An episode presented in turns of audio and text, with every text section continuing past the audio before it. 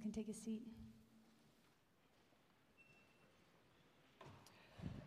Well, hello again. Welcome to the well.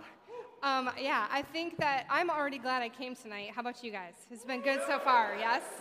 So, um, but here's the good news. I'm actually really excited that you're all here tonight because I think that God has some really great stuff to offer to you. And um, there's a couple great things still to happen tonight. So I'm excited you're here. I'm excited to be here. We're going to keep on trucking, if that's okay. Um, before I get started tonight, I want to just make a real quick announcement about something that you've heard rumors about, but is actually happening. Ben and I are planning to lead a trip to Israel for campus ministry um, in May. So, the first two weeks of May. Uh, so, this could be you if you're interested in touring the land of Israel with us. Really quick snapshots for you. Um, this is the tentative dates, May 2 through 16. The ap- approximate price is $4,000. We don't have the detailed detail information for you. We will have it next Sunday.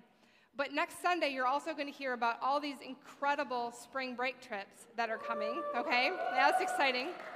So, we just want to let you know this was happening because $4,000 is a lot of money, and we think you should talk to your parents before you think about going on this trip, okay? So if you're thinking about that, this week would be a great time to call home and have that conversation. Next week, we'll have more information and you'll get to hear about all the amazing spring break trips coming. Who's excited for spring break? Good? All right. Awesome. That's our public service announcement for tonight. Um, so, to get us kind of going into our topic, what I want to talk about tonight, one quick question. How many of you guys have been stressed out at all about anything in the last oh, two weeks? Raise your hand. All right, that's all of us. Awesome. My question for you is I wonder if you've ever felt like this. Okay, this is a clip from an old movie, so bear with me. Kindergarten Cop. Do you guys remember this? A long time ago, right? Okay, so Arnold Schwarzenegger plays this macho cop who gets an assignment to go undercover as a kindergarten teacher to try to bust some drug dealer. Okay, so this is where we pick up the scene. I want to know, I want you to think if you have ever felt like this.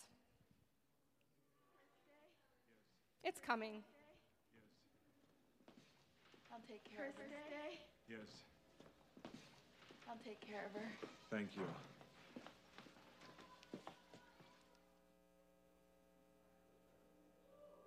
Yeah, it's coming. Yes. I'll take care of her. Thank you. You know, kindergarten is like the ocean. You don't want to turn your back on it. They're okay. Don't worry. Everything is under control. No. Monsters. What are you doing with this?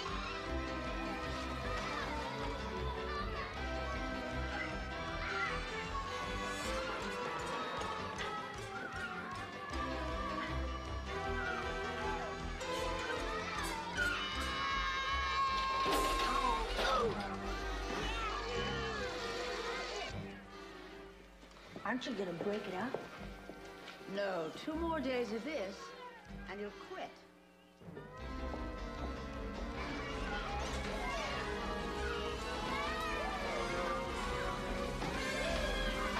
Shut up! Shut up! Shut up! Shut up!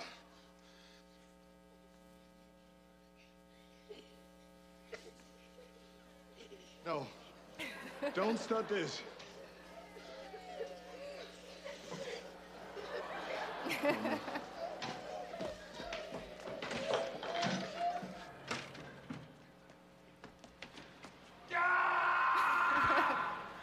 okay, that's it. You can stop there.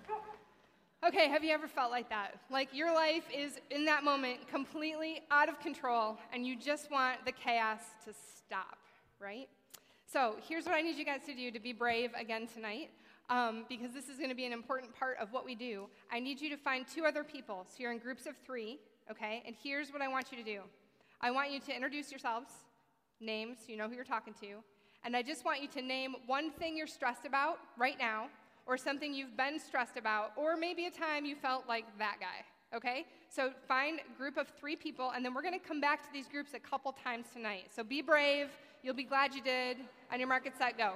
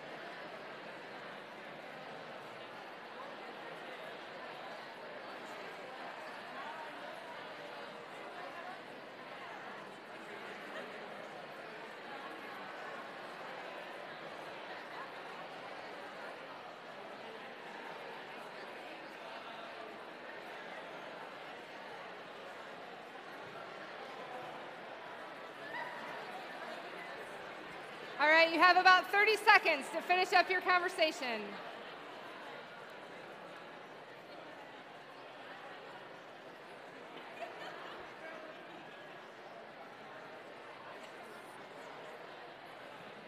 Okay, let's bring it back together. And as we do, I want you guys just to give me some examples. Raise your hand, something you're stressed out about tonight. Raise your hand real quick. Someone tell me. Yeah. Projects, school projects, back here. Internships. What else? Paying for education. Anyone stressed about money tonight as you're sitting here tonight? Yeah, all right. What else? What else? Any ideas? Physics? Did I hear someone say that? Yeah. Say that one more time. Deciding a major. How many guys are still trying to figure out what your major is going to be? All right, so there's a lot of things that have us stressed out, if we're honest, tonight. We're all kind of feeling this together, okay?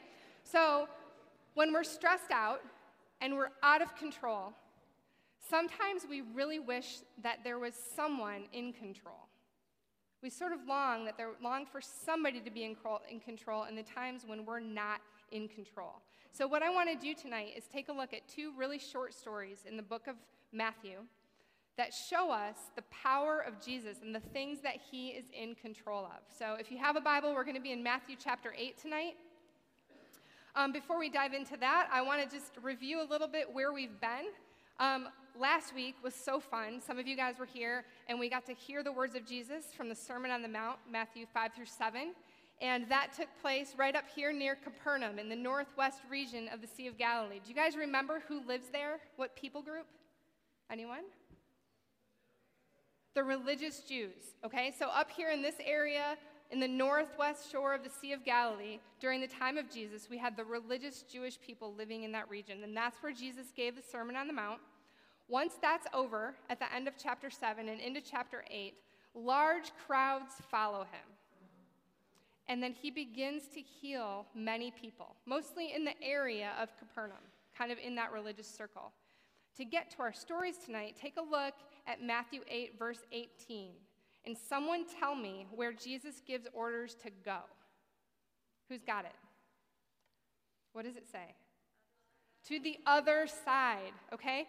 So, to understand our stories, I want to tell you about the other side. The other side was kind of lingo in the day for the Decapolis, which was this area over here on the eastern shore of the Sea of Galilee.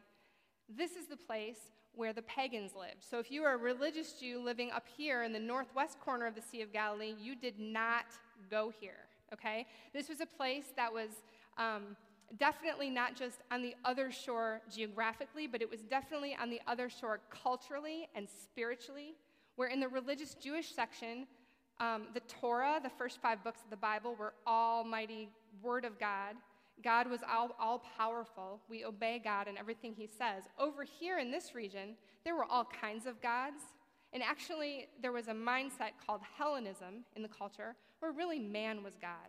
It was all about how great man was and how much man could do and what man could build. And so the, the ideals over here were exactly the opposite of what they were in the religious area where Jesus was teaching when he was giving the Sermon on the Mount. So, understanding the other side is really important.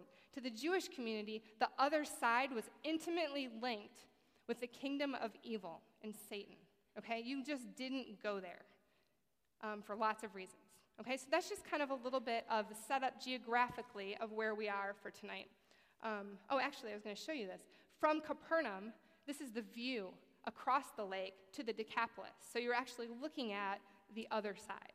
So when Jesus says, okay, let's go over to the other side, he's pointing over there, and that's where they're headed. Okay? Just wanted to give you a visual. Here's my plan for tonight. We're going to look at two stories in Matthew 8, um, and we're going to do a few things for each story. The first thing that's going to happen is I'm going to give you just a couple ideas that are a little bit of background to the story so we can understand the story a little better. Then I want you to talk in your groups, the groups of three you were just in. And the question I want you to answer together is what does this story we just heard tell us about Jesus? Okay, so we're going to listen to the story. I want you to answer together what, did, what does this tell us about Jesus? And we're going to put those things together and come to some conclusions. Does that sound okay? So we're going to do that for story one, and then we're going to move to story two, and they're pretty short. And um, so if you guys can hang with me, I think it'll be pretty fun. Are you game? Are you ready to go? Okay, can I pray before we do this? Jesus, we're thankful to be together tonight. We're thankful for the freedom we have to be in this room and to worship you and to hear from your word. So, God, we pray now that your word would speak, that it would do what you have sent it to do in this room tonight. Come, Lord Jesus, we pray. Amen. Okay, the first thing, I want to just give you a couple background pieces to the first story, okay? The first thing is there was a god in the area of the Galilee for centuries before the time of Jesus, a Canaanite god. The Canaanites lived in the land. And that god's name was Yam. Everybody say Yam. Sorry, I just got really thirsty. Yam actually means sea in Hebrew. Okay, so say it again Yam. The god Yam in the Canaanite mythology and in the culture controlled the sea. Okay, he was the god of sea, but he was also the god, it's this little guy up here, kind of hard to see, but you can see all the chaos and the churning and even the monsters and creatures in the sea. So, the other idea that kind of got passed down through the centuries also was that water was chaos and water was the source of evil. So, Yam controlled those things okay, throughout the centuries before the time of Jesus, and this kind of got passed down in the culture. Yam controlled the sea. Yam controlled all the things that came out of the sea, which they really thought it was the source of evil. They called it the abyss. Okay, so that was what they thought of the water. Even today in Israel, you guys, like when you look around the Sea of Galilee, there's not like cottages and beautiful lakes and all kinds of vacation places it's still not really a hot commodity, which is incredible in the Middle East. It's the only fresh body of water in the Middle East, but it still has this mystique, like it's the chaos and the abyss, okay? So, water, this is the Sea of Galilee. Um, this is actually from the Decapolis now. So, if you're looking out back across the other way, isn't it beautiful and calm? It doesn't look all that, harm, all that harmful, but it was still seen as the abyss. And here's the thing lots of people in Galilee were fishermen.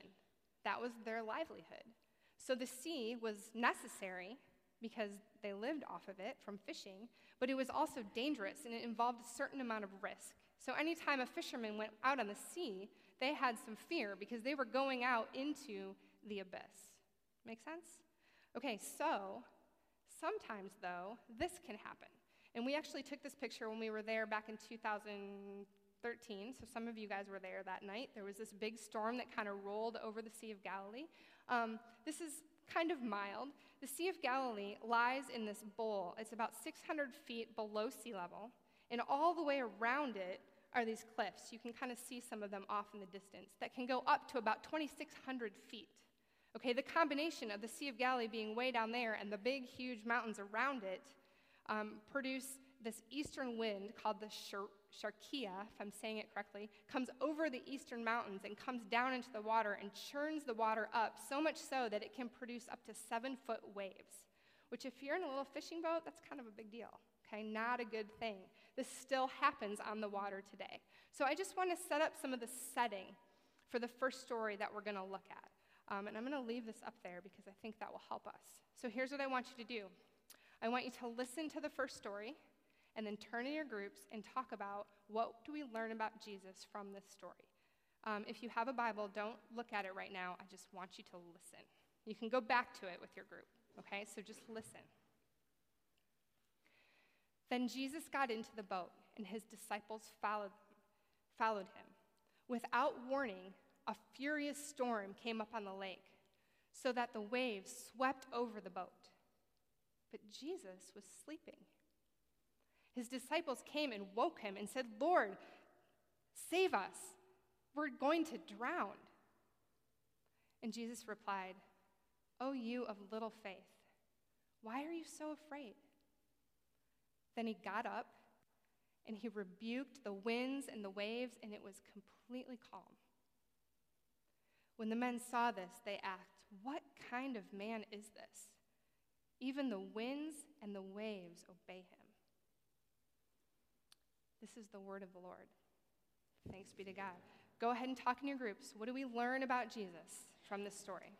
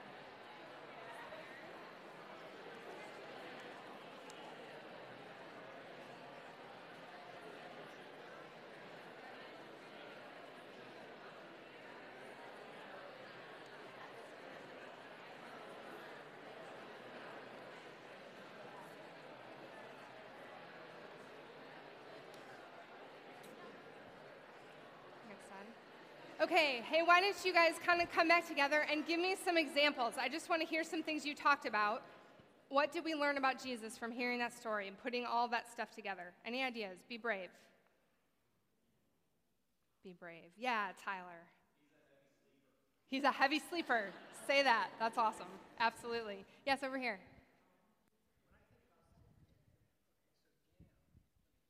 Yeah, that's right.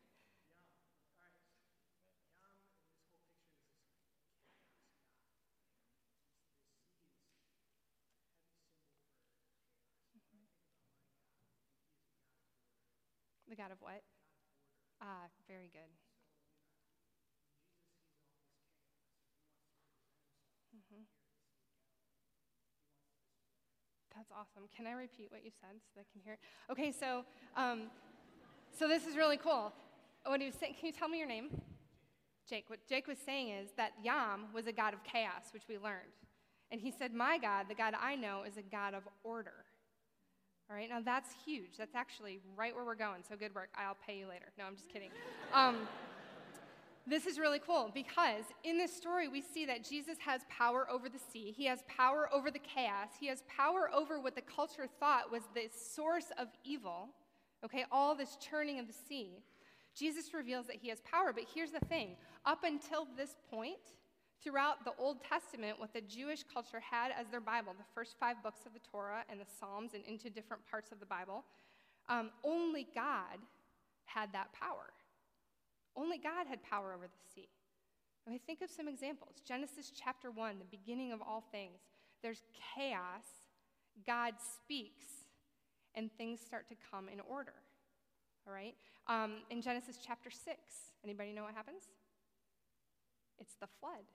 Okay? There's chaos on the earth, and God brings the rains and floods the earth and takes away the chaos that has become part of the culture on earth. In Exodus 14, he parts the Red Sea. God shows his power over water. He parts the sea so his people can walk through on dry land. Um, in the story of Jonah, right? Jonah's running away from the call of God, and God brings a storm on the sea and a big fat whale to swallow him up. Again, God is showing his strength and his power over these things, and here Jesus is showing his power over these things. This is a big deal. Turn in your Bible to Psalm 107. I want to show you something pretty cool. Remember that most of the people, the disciples that were with Jesus when this happened, came from that northwest section of the Sea of Galilee. Not all of them, but most of them. That means they were from that religious Jewish culture. And if you remember Ben talking about this a few weeks ago, they knew the text.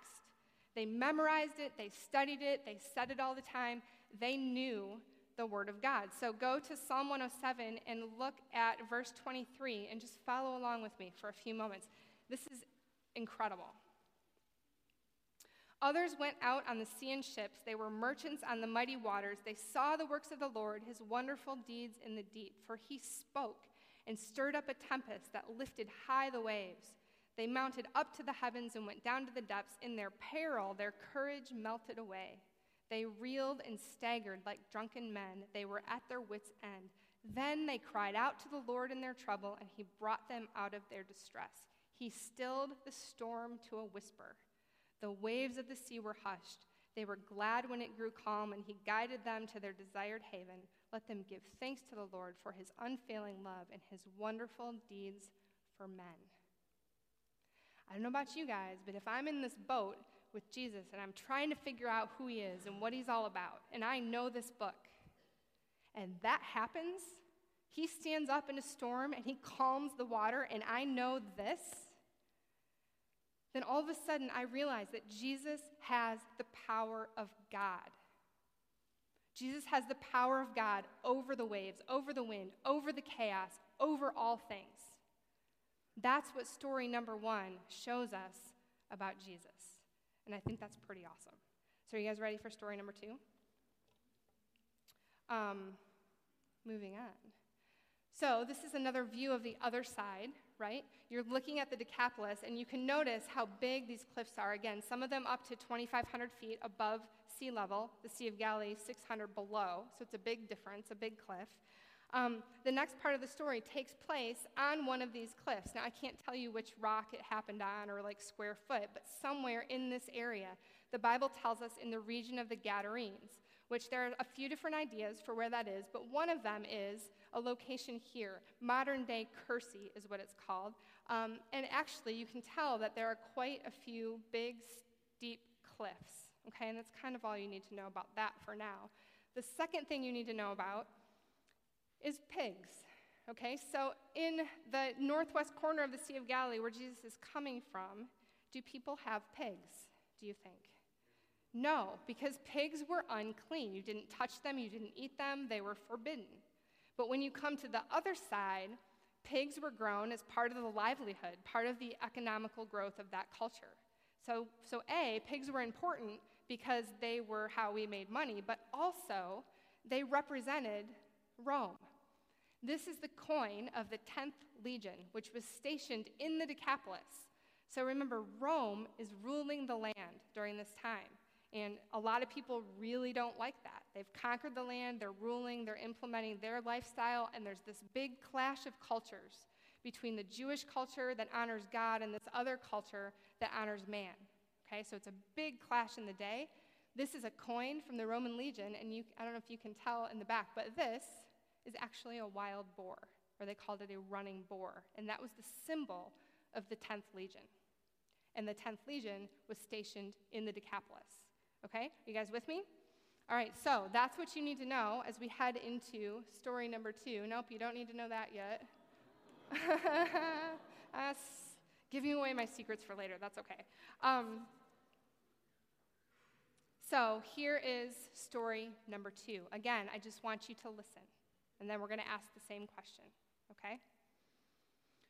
When Jesus arrived at the other side, in the region of the Gadarenes, two demon possessed men coming from the tombs approached him.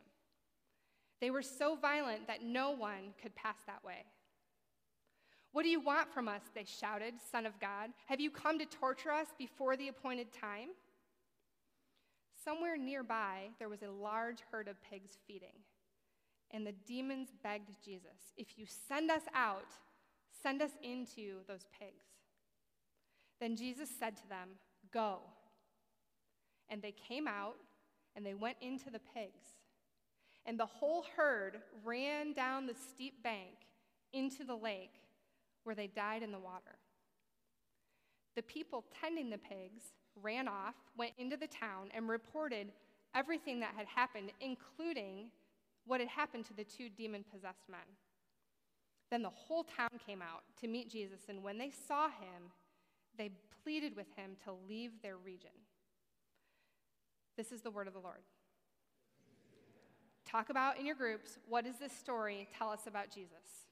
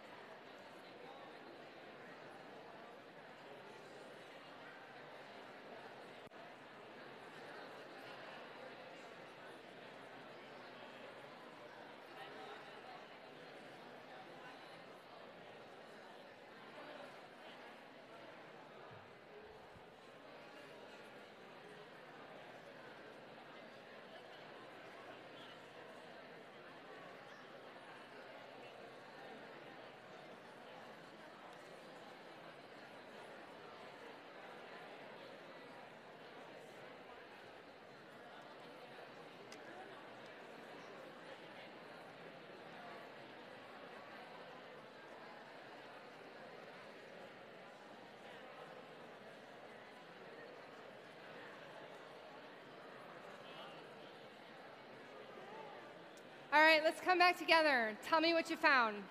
Someone be brave. What does this story tell us about Jesus? What do we learn about him from this story? Someone be brave. You can do it. Ah, she's right here. Yes. Okay, it only takes one word for Jesus to change everything, right? He just says, go, and they went. That's awesome. Yeah. The demons are scared of Jesus. Absolutely. What else? AJ.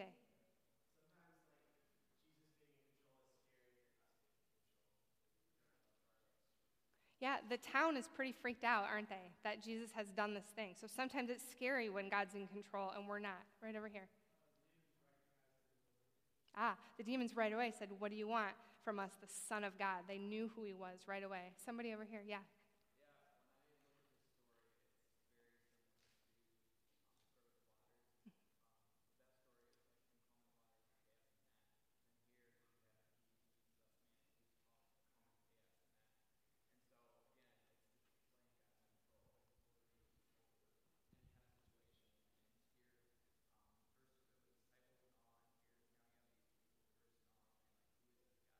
Absolutely. That's great. That's great. So the story shows us God has power over evil.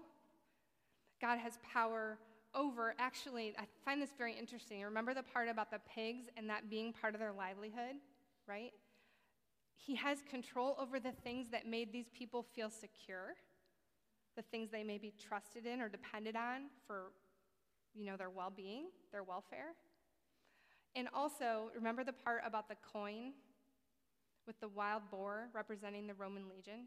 Is Jesus suggesting in this story that he's got power even over Rome? Over the things that seem to rule us, that seem to have power, to seem to be in control? But he's actually, no, actually, I control that too. Um, I think this story, again, like Chris said, it shows when you put them together, right? When you look at both stories, we see Jesus in control over creation and wind and water and chaos and the sea and all of these things. We see him in control over evil. We see him in control over things that maybe mean security. We see him in control over the things that seem to have power. And when you put them together, Jesus is seen to have control really over everything. That Jesus reigns, that Jesus is God and has control over all things. So here's the question If this is true in these stories, Is it possible that this could be true for your life? And the situations that you're thinking of, some you've said and some you haven't, that feel like chaos, that feel like you're in the storm and you have no idea how you're going to get out. The things in your life that you can't control, but you wish that you could. Is it possible that Jesus can come and be in control of those things in your life, just like we see him in the story? I spent a lot of time the last few weeks thinking back over my story and over the times in my life when I faced storms or things that were confusing or things that were sad or things that made me afraid. I just want to name some examples because I think it's really easy for us to just kind of, yeah, Jesus calms the storms.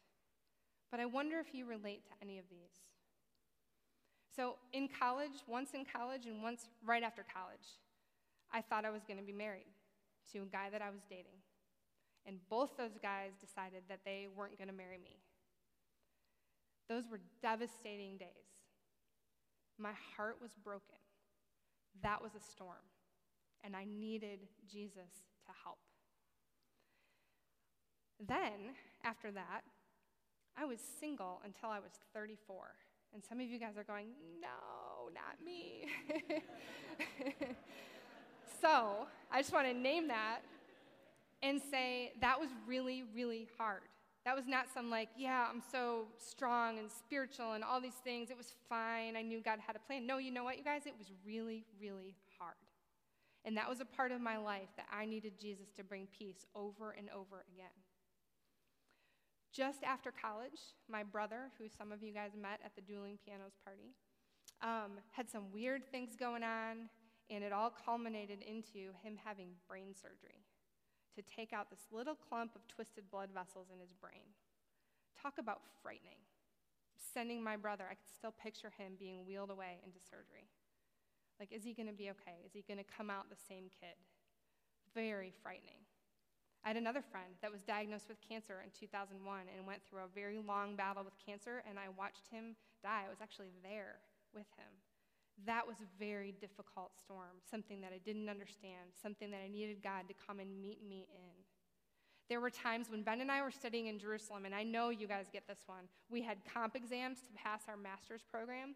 We had to translate 10 chapters of Hebrew and know all of the historical geography that went with those 10 chapters. Okay, I've never been so stressed about school in all my life. I mean, we would just come home and study and study and study and study for months, like three or four months. Um, so I get the school stress. And some of you guys have been feeling that the last few weeks. There have been times of job searches, trying to figure out where in the world God wants us to be. Um, we ended up here, which is really cool. But there were a lot of days we didn't know. And some of you guys are like, where is my life going? what is coming next? And you need God to speak into that chaos. And then for about three years, from 2010 to 2013, Ben and I were trying to have a baby. Some of you guys have heard parts of this story. And it just kept not happening, not happening, not happening. We had all kinds of tests and saw all kinds of doctors. And in the end, there was no reason, just no baby. And that was a huge storm in my life. That was a time when I was asking a lot of questions, and I felt like I was living in a lot of chaos and a lot of uncertainty. So I want you just to think in your mind what are the storms in your life? What are the storms you're in right now? Maybe some of them you've had in the past. Because, you guys, here's the thing. When I do this, when I look back over my life, over these different storms and challenges and hard things, for sure, these are the times when God displayed his power in my life. Not necessarily always the way I wanted him to. But he always showed up. And I could always see him, and sometimes even more clearly when I look back. So when I look back at my story and I see God's faithfulness, and I look at the stories here, like the stories we talked about tonight, both of those things come together to tell me it's going to be okay. Now, okay can mean a lot of different things. Maybe not the clear picture you have in your mind, but it reminds me that Jesus is God and Jesus is in control of the chaos and the stress and the unknown and the uncertainty and all the things we're afraid of. I don't know about you guys, I get really afraid of the what ifs. What if I lose someone I love? What if I get sick? I've been watching the news. What if all of this crazy stuff going on on the other side of the world comes here? What if? What if? I get really afraid of that. But to look back and to know that in my life I have seen the power of God, and then I look at these stories and I see it again. And I remember that I can stand and I can trust and that God is faithful. So, for you guys tonight, it's a simple question Will you invite Jesus into your chaos, into your stress? How long do you think the disciples were bailing, right, before they woke him up? Oh, we can do this. We'll just keep, right? How long will you wait to ask Jesus to come and to speak into the chaos, to speak to you, to calm you, to calm the storms, and to bring peace? Now you get to see this picture. Oh, not that, that one. So at the end of this very, very difficult storm came Jaden. And we adopted him, and it's a really cool story, and we'll tell that another time. Um, but I want to tell you what his name means. Because in the Jewish culture, we learned this from our Jewish friends even, your name means a lot. In fact, your, your name is your destiny. It's not just something that sounds cool. And Jaden's name comes from Nehemiah chapter 3. The Hebrew is actually Yadon. And what it means is, is God is in control. God reigns. So Jaden, as I'm looking at him back there with Ben, you can look, he's really cute, it's fine. Hi, guys. He's a constant reminder to me that God reigns, that Jesus is God, and He's in control, and it's going to be okay. So now I have something really, really, really cool to tell you about. As I was getting ready for this teaching, um, some of our friends on the music team, Jesse and Julia, worked together to write a song for you um, that kind of speaks about God's control in the storm. So, what I want to invite you to do is I just want you to listen. The words are going to be up so that you can know what they are and, and listen to them and take them in. But don't sing along, just listen and let God speak peace into your life, into your storms, into your stress. Um, so let me pray as we do that.